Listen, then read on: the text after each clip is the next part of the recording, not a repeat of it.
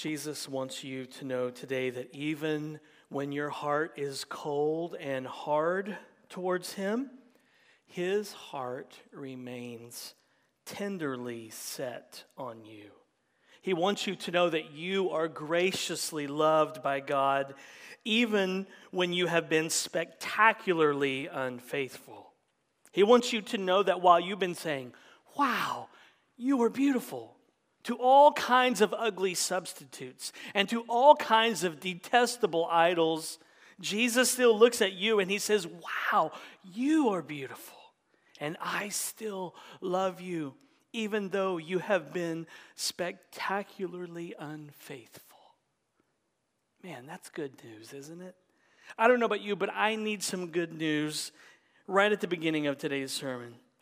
When our hearts grow cold and distant, Jesus' heart remains set on us. Warm, tender affections remain.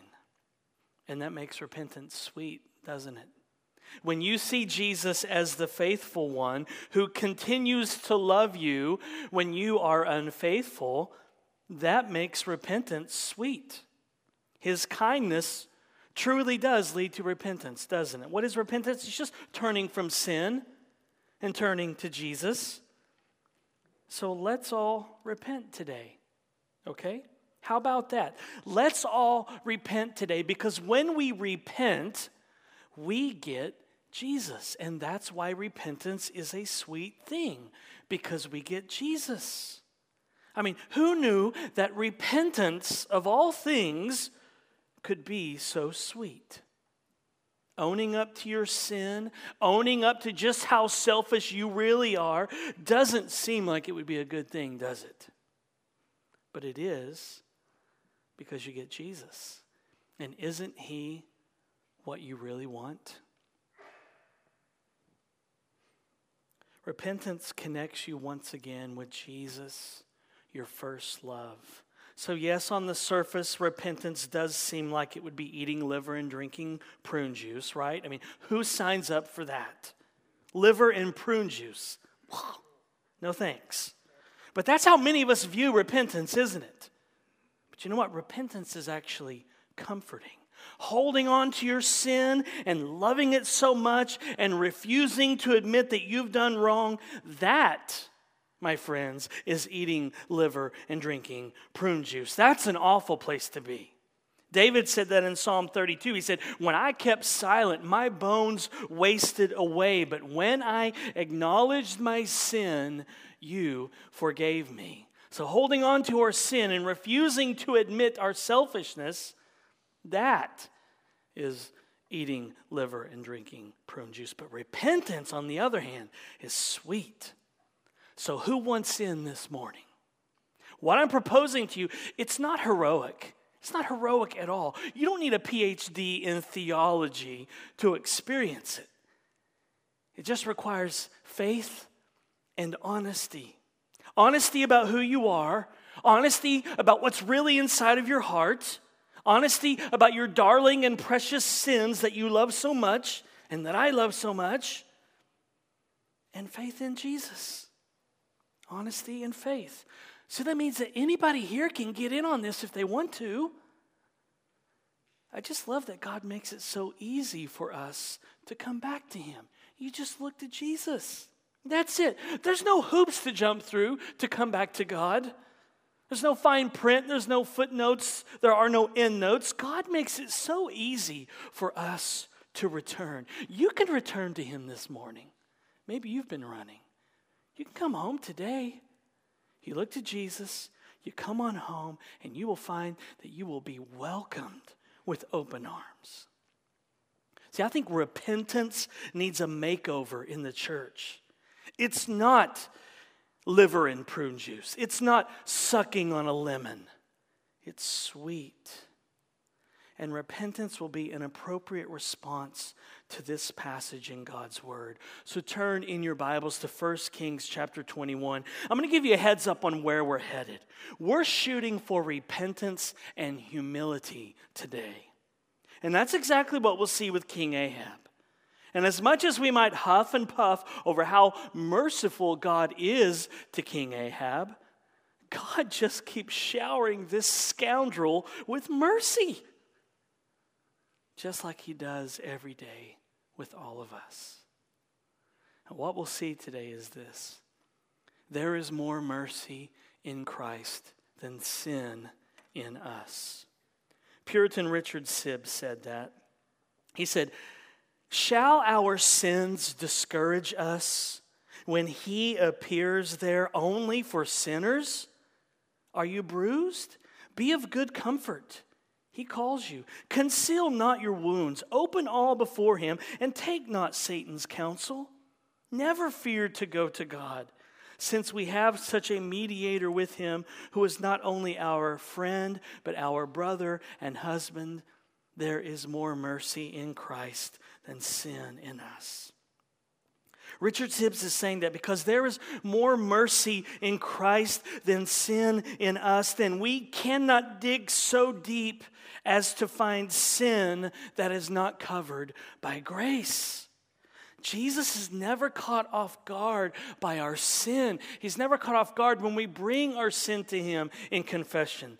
It's not like Jesus sees you coming, He's like, oh my goodness, oh my goodness. Can, can, we, can we cover this guy? Do, do we have enough mercy and grace in the inventory to cover his sins? He's never caught off guard by that at all. So, for Richard Sibbes, the more that sin in our hearts is exposed, the more we begin to realize what Christ has delivered us from. And that's what King Ahab will do in our passage today. He won't conceal his wounds, he'll open it all before God, and he'll learn once again that there is more mercy in Christ than sin in us. And God will once again shower him with mercy. I love it. So be prepared to be offended once again today by the overwhelming mercy and grace of God. So, because no matter how much we huff and puff, God is going to shower King Ahab with mercy once again. 1 Kings chapter 21, beginning in verse 25, and hear the word of the Lord. There was none who sold himself to do what was evil in the sight of the Lord, like Ahab, whom Jezebel his wife incited. He acted very abominably in going after idols, as the Amorites had done, whom the Lord cast out before the people of Israel.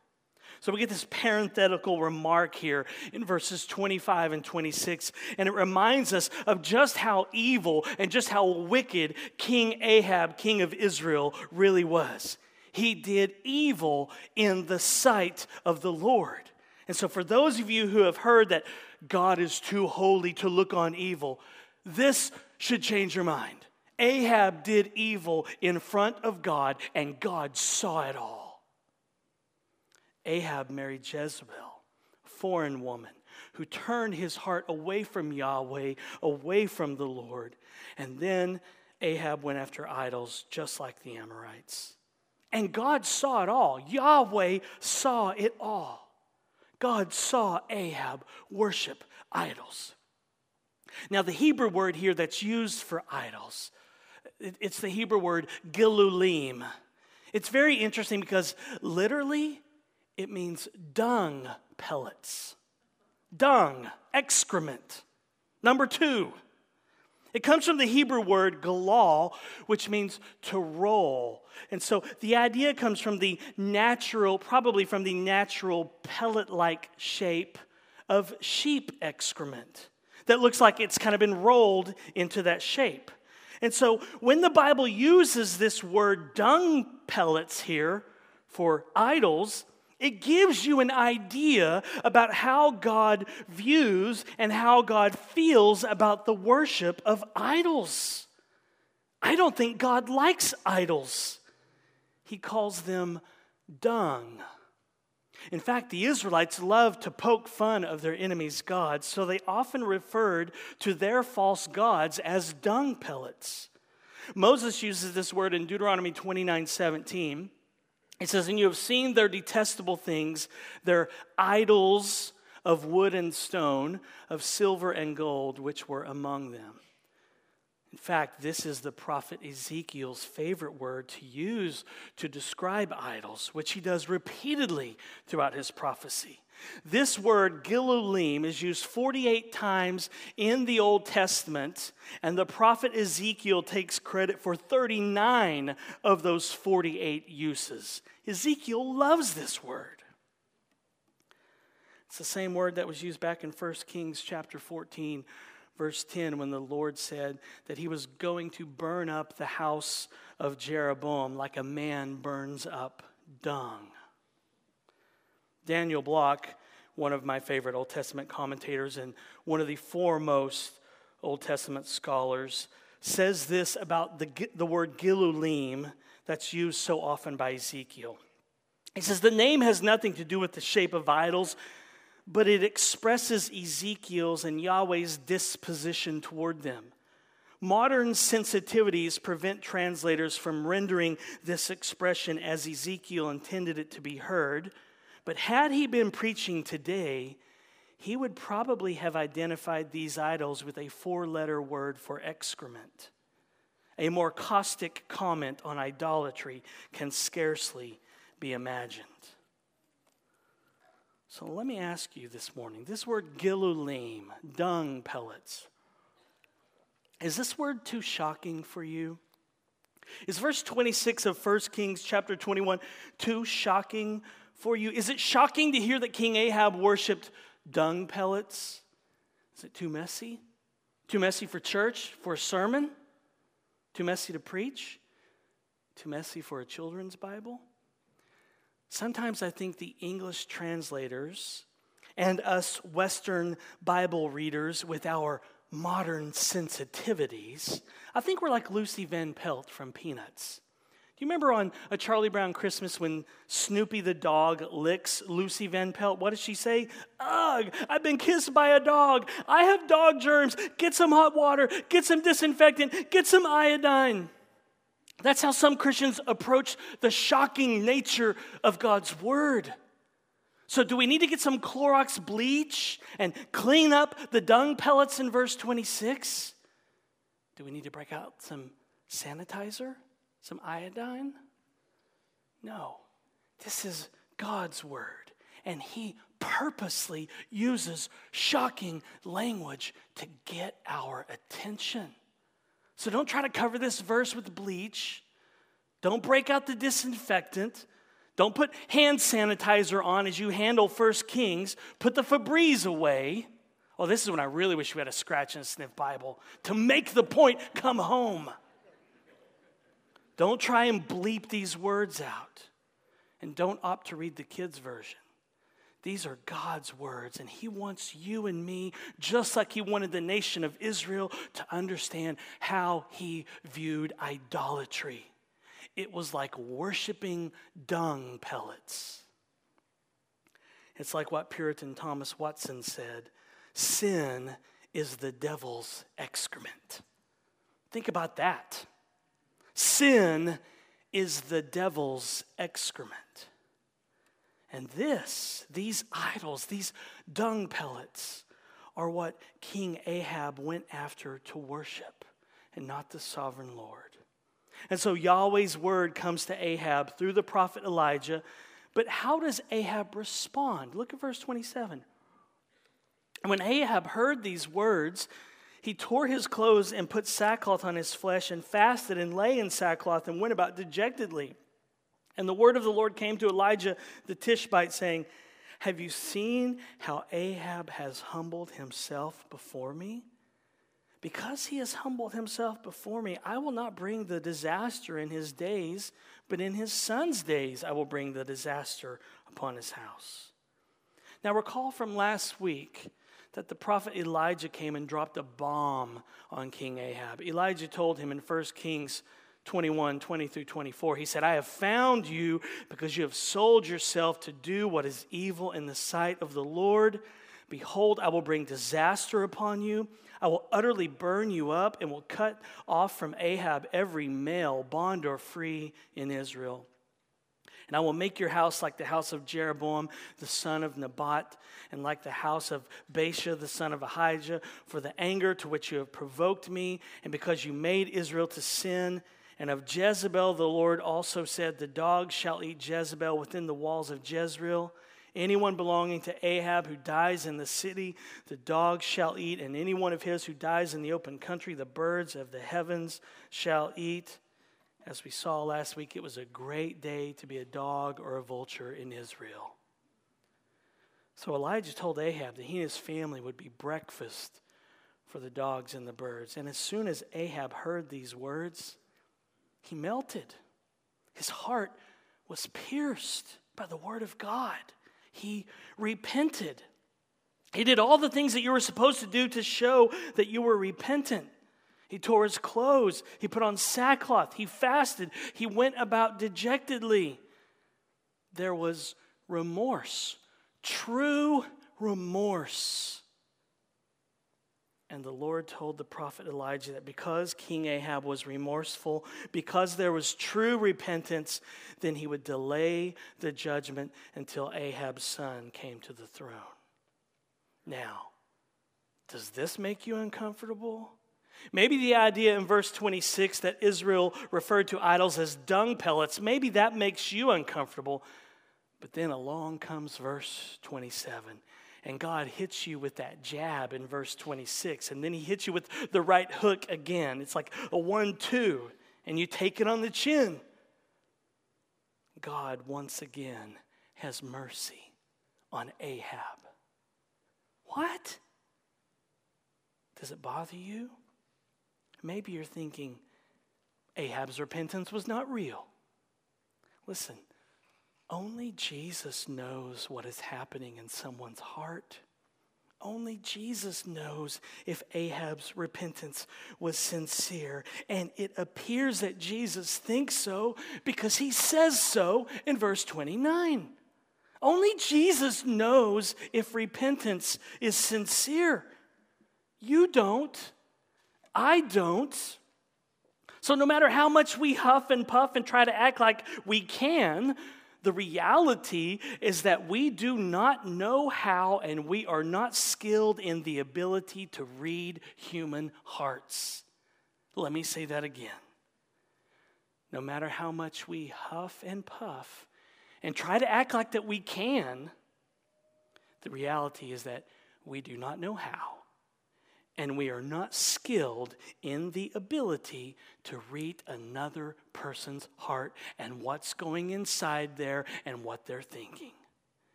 Even though we say things like, they're not really sorry.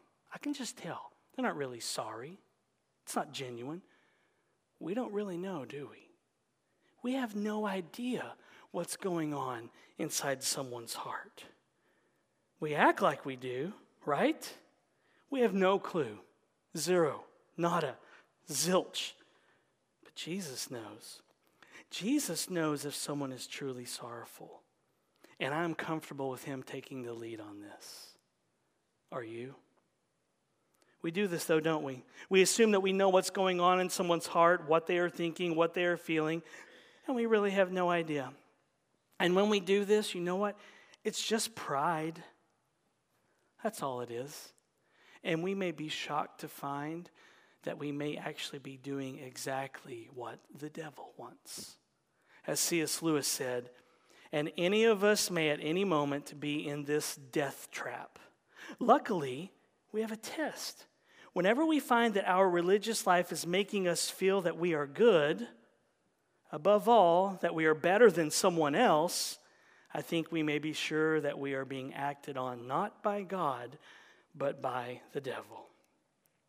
If you think that you are better than someone else, or that you know what's happening in their heart, it's a death trap. And you're playing right into the devil's hand. You're doing the devil's work, not the Lord's. Even though we say things like, they're not really sorry, we don't really know. But Jesus does. Jesus can spot true repentance a mile away. But understand, it's not the intensity of our repentance that cleanses us. The blood of Jesus washes away our sin, not our repentance.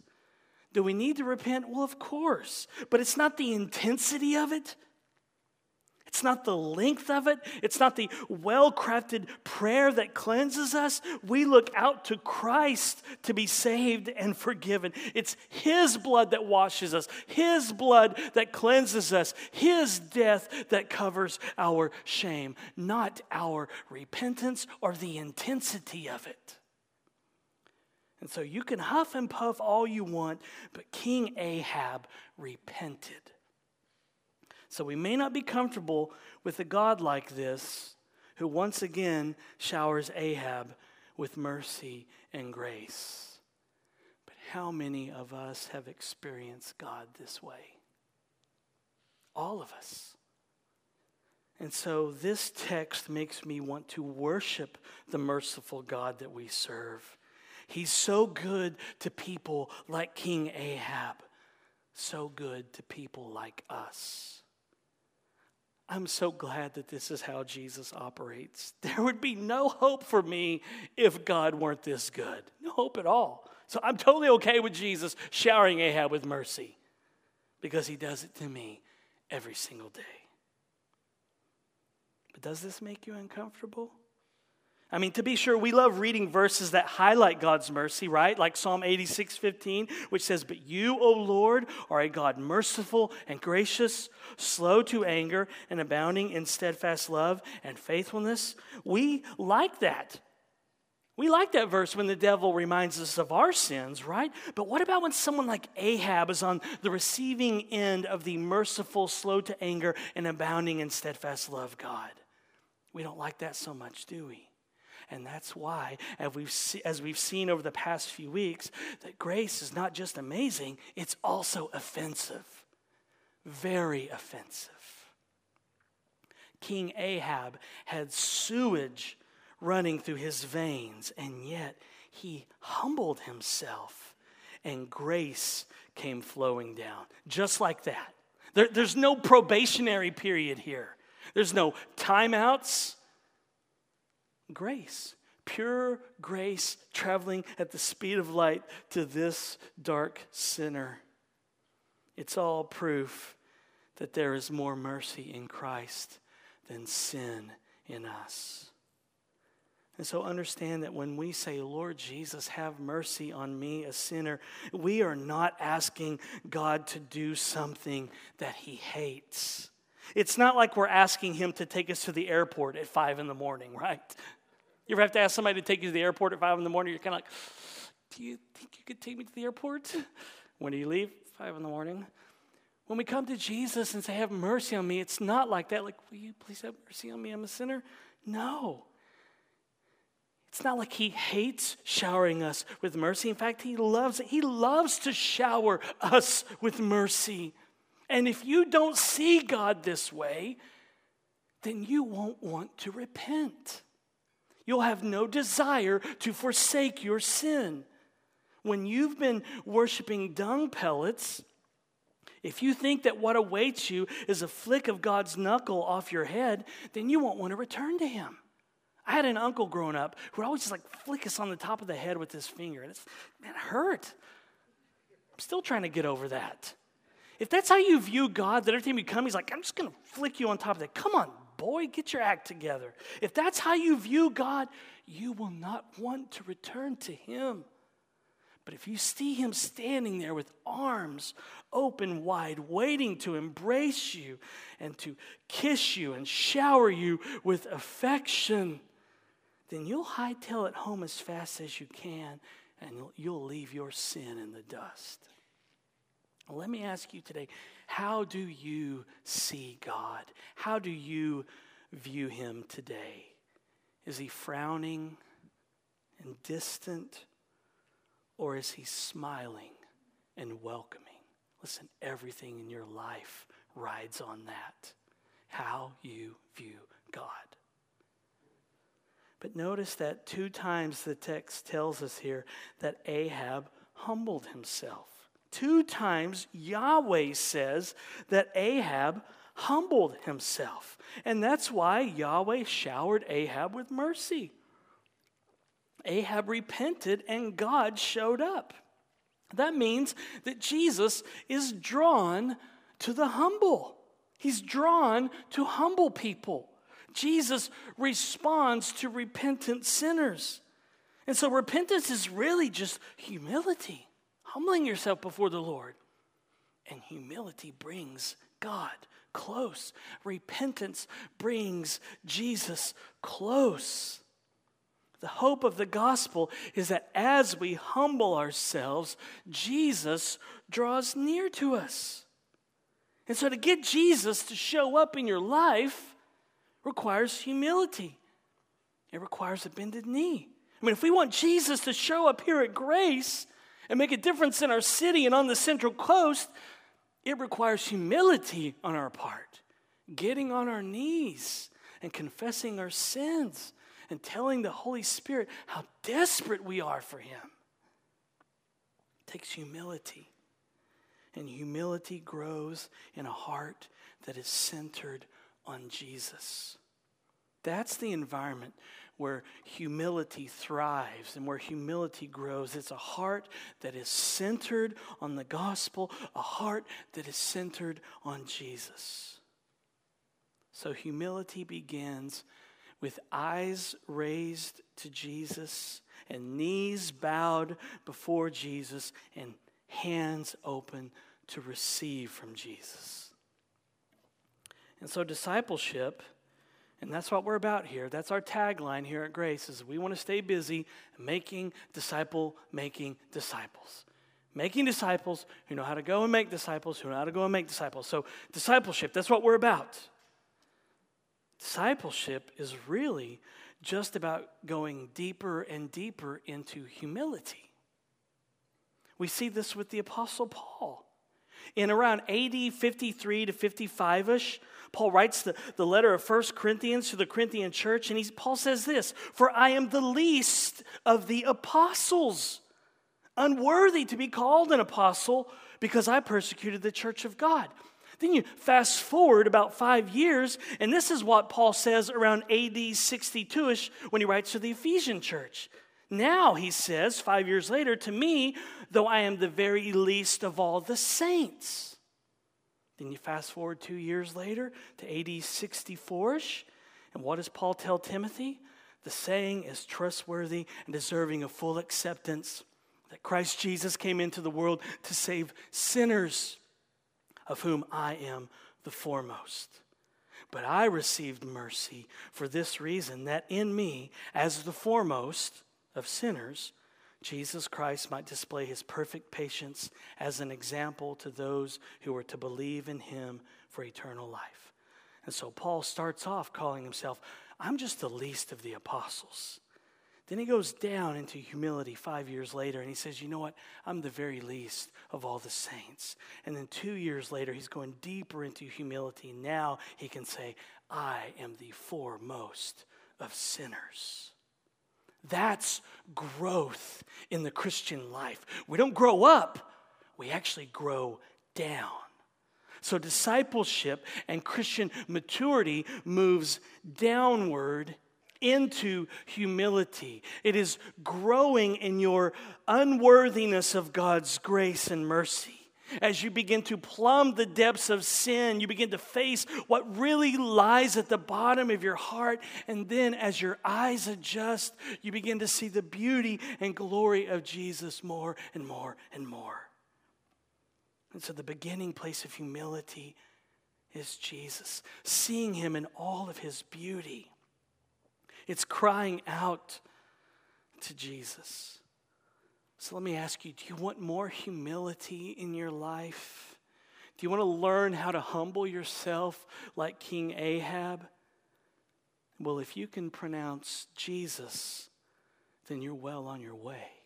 If you can bend your knees, if you can raise your hands, if you can open the empty hands of faith, then you are in the sweet spot to receive from Jesus good news is that Jesus is drawn to humility.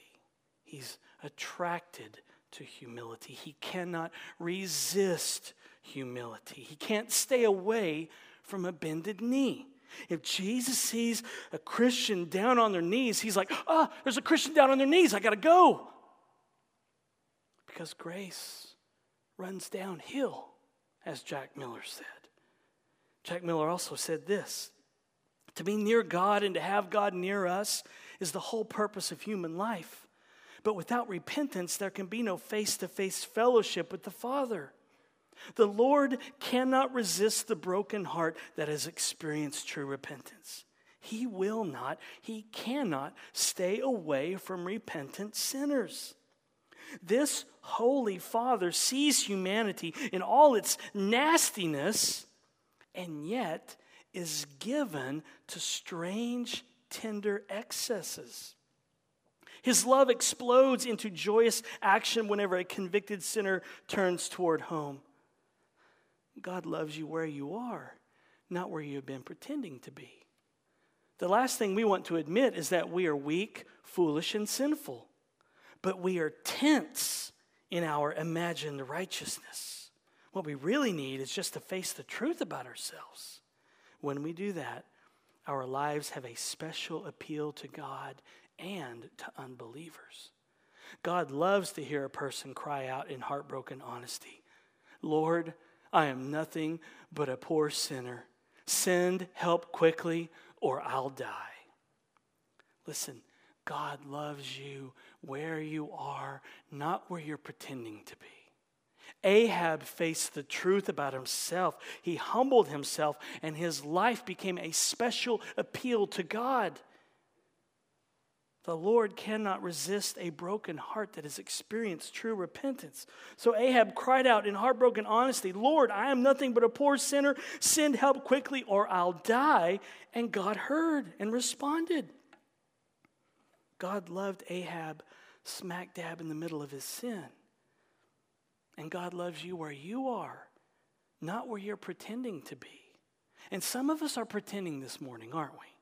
I'll just let that hang there for a second. Some of us are pretending this morning. This is the good news of the gospel that should leave us absolutely baffled and bewildered.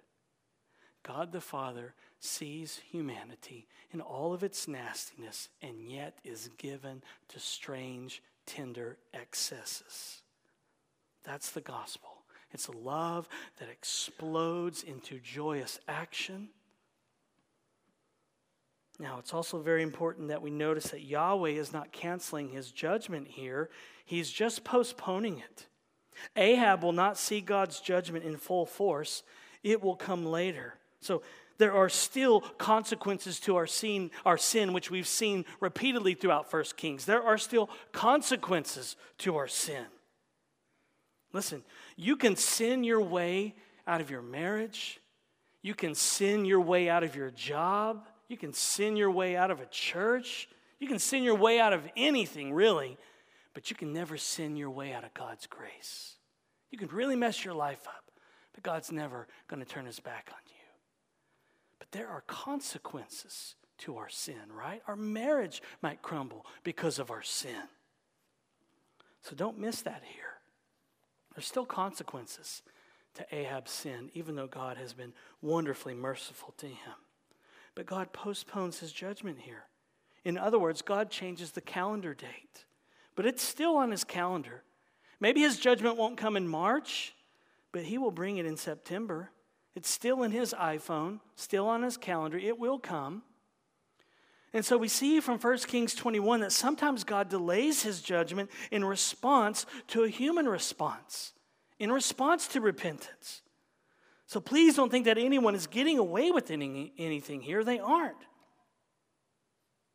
Is that shocking and offensive to you? That God postpones his judgment for when Ahab's son takes the throne? If that offends you, take it up with Jesus. He's the one who decided to postpone judgment, not the preacher. So don't shoot the preacher, okay?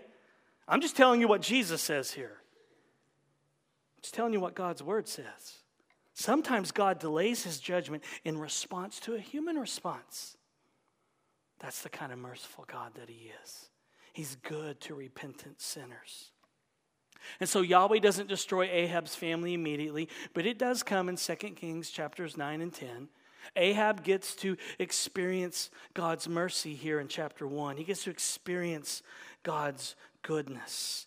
And that ought to make you fall on your knees because you too get to experience God's goodness and you don't deserve a drop of it. Not a drop. Neither do I. He's just that good to us. He really is.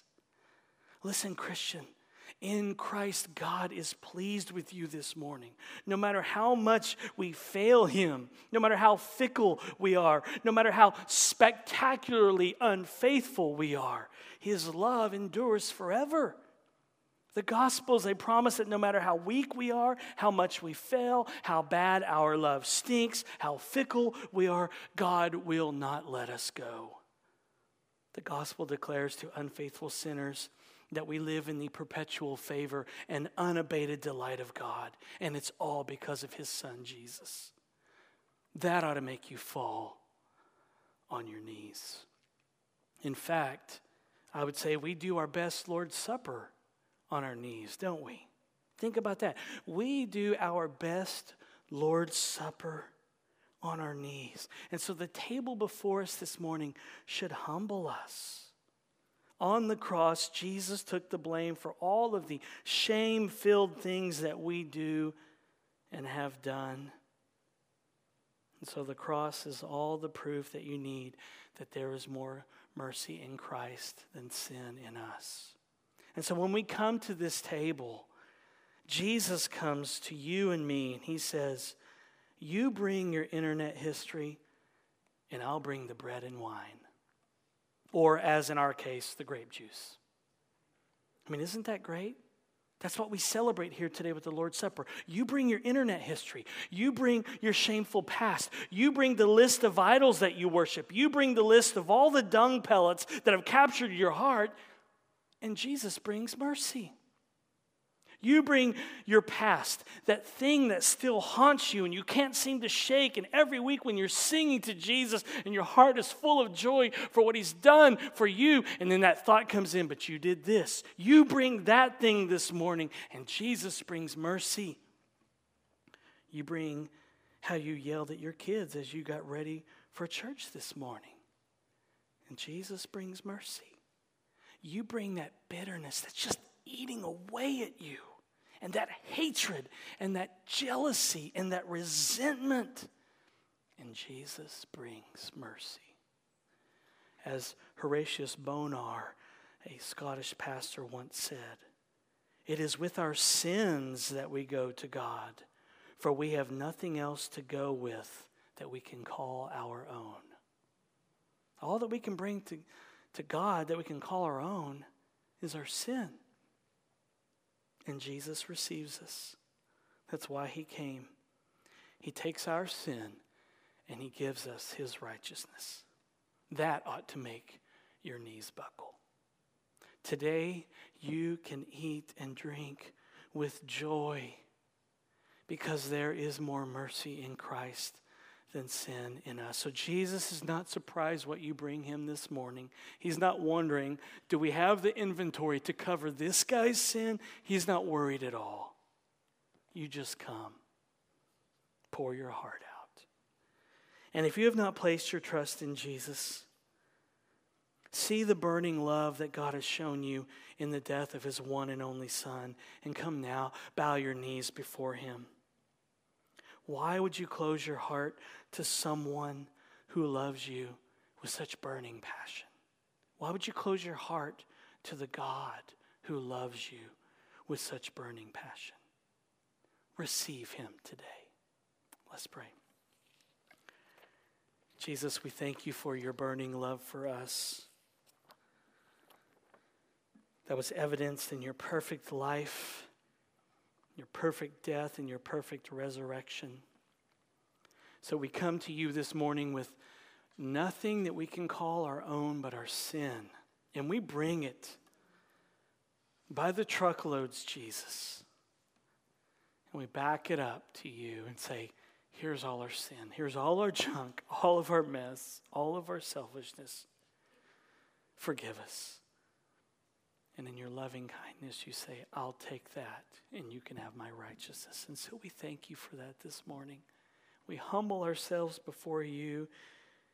We open up the empty hands of faith and say, We're just here to receive. And so as we eat and drink the Lord's Supper this morning, would you show up in your very real presence and encourage our hearts? May this be a time of celebration, Lord, not a funeral. Jesus, we're not here to celebrate your funeral. We're here to celebrate your resurrection and what you've done for us. So may we leave here encouraged today that you love and forgive sinners. Would you do that? Meet us here this morning for our joy and for your glory. In your name we pray. Amen.